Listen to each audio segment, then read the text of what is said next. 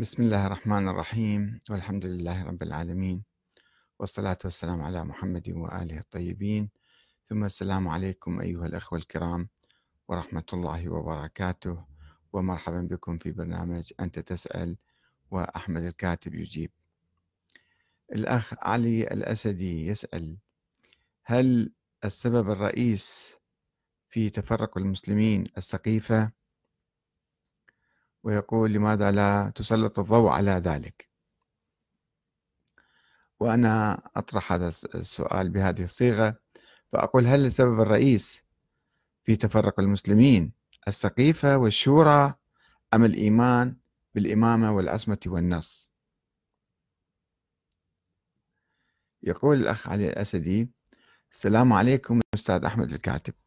أرجو منكم تسليط الضوء على قضية مهمة كانت السبب الرئيسي في تفريق المسلمين وتشتيت جمعهم وأمرهم ألا وهي قضية السقيفة ووصول أبو بكر وعمر بن الخطاب إلى عرش الخلافة واغتصابها من الإمام علي وما نتج عنها من آثار ألا وهي اقتحام بيت الإمام علي والاعتداء على السيدة فاطمة الزهراء وإسقاط جنينها ومصادرة ارض فدك من قبل أبي بكر. هل هذه الأحداث الروايات صحيحة أم هي من الإسرائيليات التي دست في الموروث الروائي؟ يعني يبدو منطق السؤال أنه يريد إثبات هذا الموضوع وكما فهمت يعني والله أعلم أنه هذه يعني يستنكر أن تكون هذه من الإسرائيليات التي دست في الموروث الروائي. وأنا أقول له على مستوى النظرية أنا لا أتفق مع هذا الكلام. آه، أنه السبب الرئيسي في تفريق المسلمين آه، السقيفة.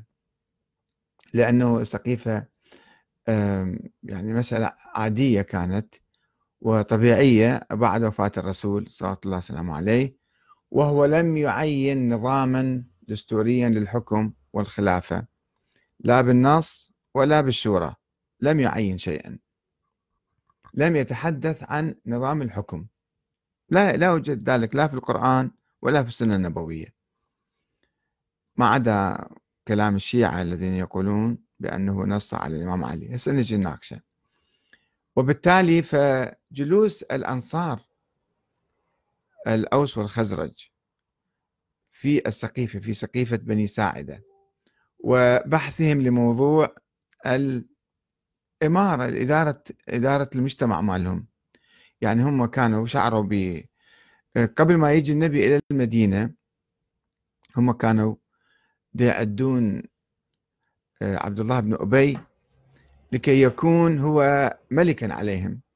كان موصين على تاج حتى يتوجوه كملك. وجاء الرسول وأقام الدولة ونشر الإسلام. وعندما ذهب من دون أن يتحدث عن الإمارة والحكم شعروا بأنه الآن أيضا حان وقتهم لكي ينتخبوا آه، أميرا أو ملكا عليهم. في هذه الأثناء جاء بعض الصحابة على عجل طبعا آه، هم الأنصار كانوا يريدون يقيمون إمارة في للمدينة فقط للأنصار يعني لأهل المدينة. ولم يفكروا في العالم الإسلامي كله لأنه كل المناطق الأخرى مثلا البحرين أو اليمامة أو اليمن أو عمان كلها كان عندها عندهم ملوك كلها المناطق كان فيها ملوك وأمراء. النبي أقرهم على ما هم عليه لم يغيرهم ولم يفرض عليهم نظاما موحدا. فكان من الطبيعي إذا أن يجتمعون بالسقيفة لكي ينتخبوا أميرا لهم. دخل المهاجرون أبو بكر وعمر وأبو عبيدة وتناقشوا معهم أنه لا الإمارة مو فقط للمدينة إحنا نريد نسوي إمارة لكل الجزيرة العربية. فاتفقوا بعد ذلك على انتخاب أبي بكر. وفي السقيفة ما فرضوا على المسلمين يعني مجرد ترشيح كان. جاءوا إلى المسجد وقالوا أن أبو بكر يعني انتخب بالسقيفة مرشح. وظلوا لأيام حتى المهاجرون وحتى القرشيون وحتى أبو سفيان والعباس لم يبايعوا وكانوا هم أقوياء. يعني آه، القرشيون الآخرون كانوا أقوياء آه، بني هاشم أو بني أمية اللي هم أبناء عم. فالقصة معروفة أنه جاء أبو, أبو سفيان إلى الإمام علي. باعتبار أبو سفيان كان من الطلقاء الإمام علي كان من الأوائل في الإسلام. فقال له كيف يعني واحد من من تيم قبيلة صغيرة من قريش اللي ينتمي لها أبو بكر أن يصبح هذا حاكم علينا؟ فتعال أمدد يدك أبايعك. وأنا سوف أجلب عليهم الخيل والرجال يعني عندي قوة كبيرة شعبية ومسلحين وأنا أخذ السلطة من عندهم الإمام علي لو كان هناك نص عليه كان يقول له بارك الله فيك أحسنت يلا روح جيب جماعتك وتعال خليه أنا أصير إمام. بس الإمام ما كان فيها الوارد وما كان يعني يعتقد أنه هو منصوص عليه من الله تعالى. فقال لا أنت تريد يعني الفتنة للمسلمين ما زلت يعني أنت تكيد للمسلمين وهاي من أعمالك الكيدية فروح عني. جاء إليه العباس عمه وقال له يا ابن أخي أمدد يدك أبايعك فيقال عم رسول الله بايع ابن عم رسول الله ولا يختلف عليك اثنان. وأيضا كان العباس يدعمه من قريش ومدعوم وعنده قوة فالإمام علي قال له لا أنا ما أفضل هالشيء هذا ولا أريد هالشيء هذا. وبقوا عدة أيام يتداولون المسلمين جالسين في المسجد حلق حلق القبائل العشائر وكل يعني هذا. وإلى أن بايع أبو بكر، أبو بكر ما كان عنده قوة حتى يفرض نفسه ولا الأنصار كانوا يعني قادرين على فرض أبي بكر على المهاجرين وعلى آه، قريش. إنما بايعوا بعد ذلك يعني بعد فترة صارت البيعة العامة في المسجد.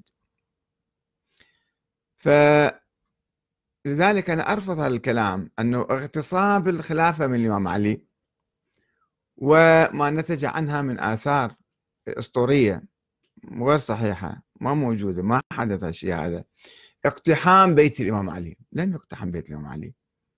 ولم يعتدى على السيد فاطمة الزهراء ولم يسقط جنينها. كله كذب في كذب هذا دعايات مع مرور الزمن ذني الأساطير تكونت و كبرت وصارت قضية اللي أنت تعتقد بها الآن.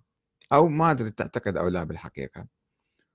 مصادرة أرض فدك هذه قضية يعني جزئية هامشية لا تحطها في الموضوع. آه، يسأل الأخ يقول هل هذه الأحداث صحيحة أم هي من الإسرائيليات؟ لا مو صحيحة. وهي مو من الإسرائيليات إنما من الناس اللي كونوها بعدين. الإسرائيليات يعني الأشياء اللي كانت في زمن بني إسرائيل وتسربت إلى التراث الإسلامي. هذه قضايا أسطورية آه، آه، تكونت وصارت بسبب الصراعات السياسية بين المسلمين. وأنا أعتقد أن الإيمان بهذه الفكرة أنه النبي كان نص على الإمام علي والجماعة اغتصبوا الخلافة من عنده. هذه الفكرة هي التي تفرق المسلمين اليوم وعبر التاريخ. ومن يتمسك بها سوف يفرق وحدة المسلمين. لماذا؟ لأنه سوف يجعل أولا قضية تاريخية هذه قبل 1400 سنة. لماذا نحن نهتم بها كثيرا؟ ونتحمس إلها ويعني نتفاعل بصورة عاطفية. ونقوم شو نسوي بعدين؟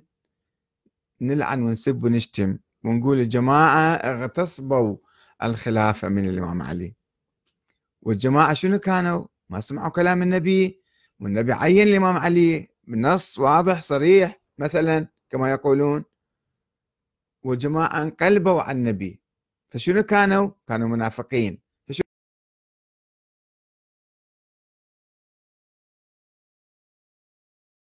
بال يعني اغتصاب الخلافة ومخالفة النبي.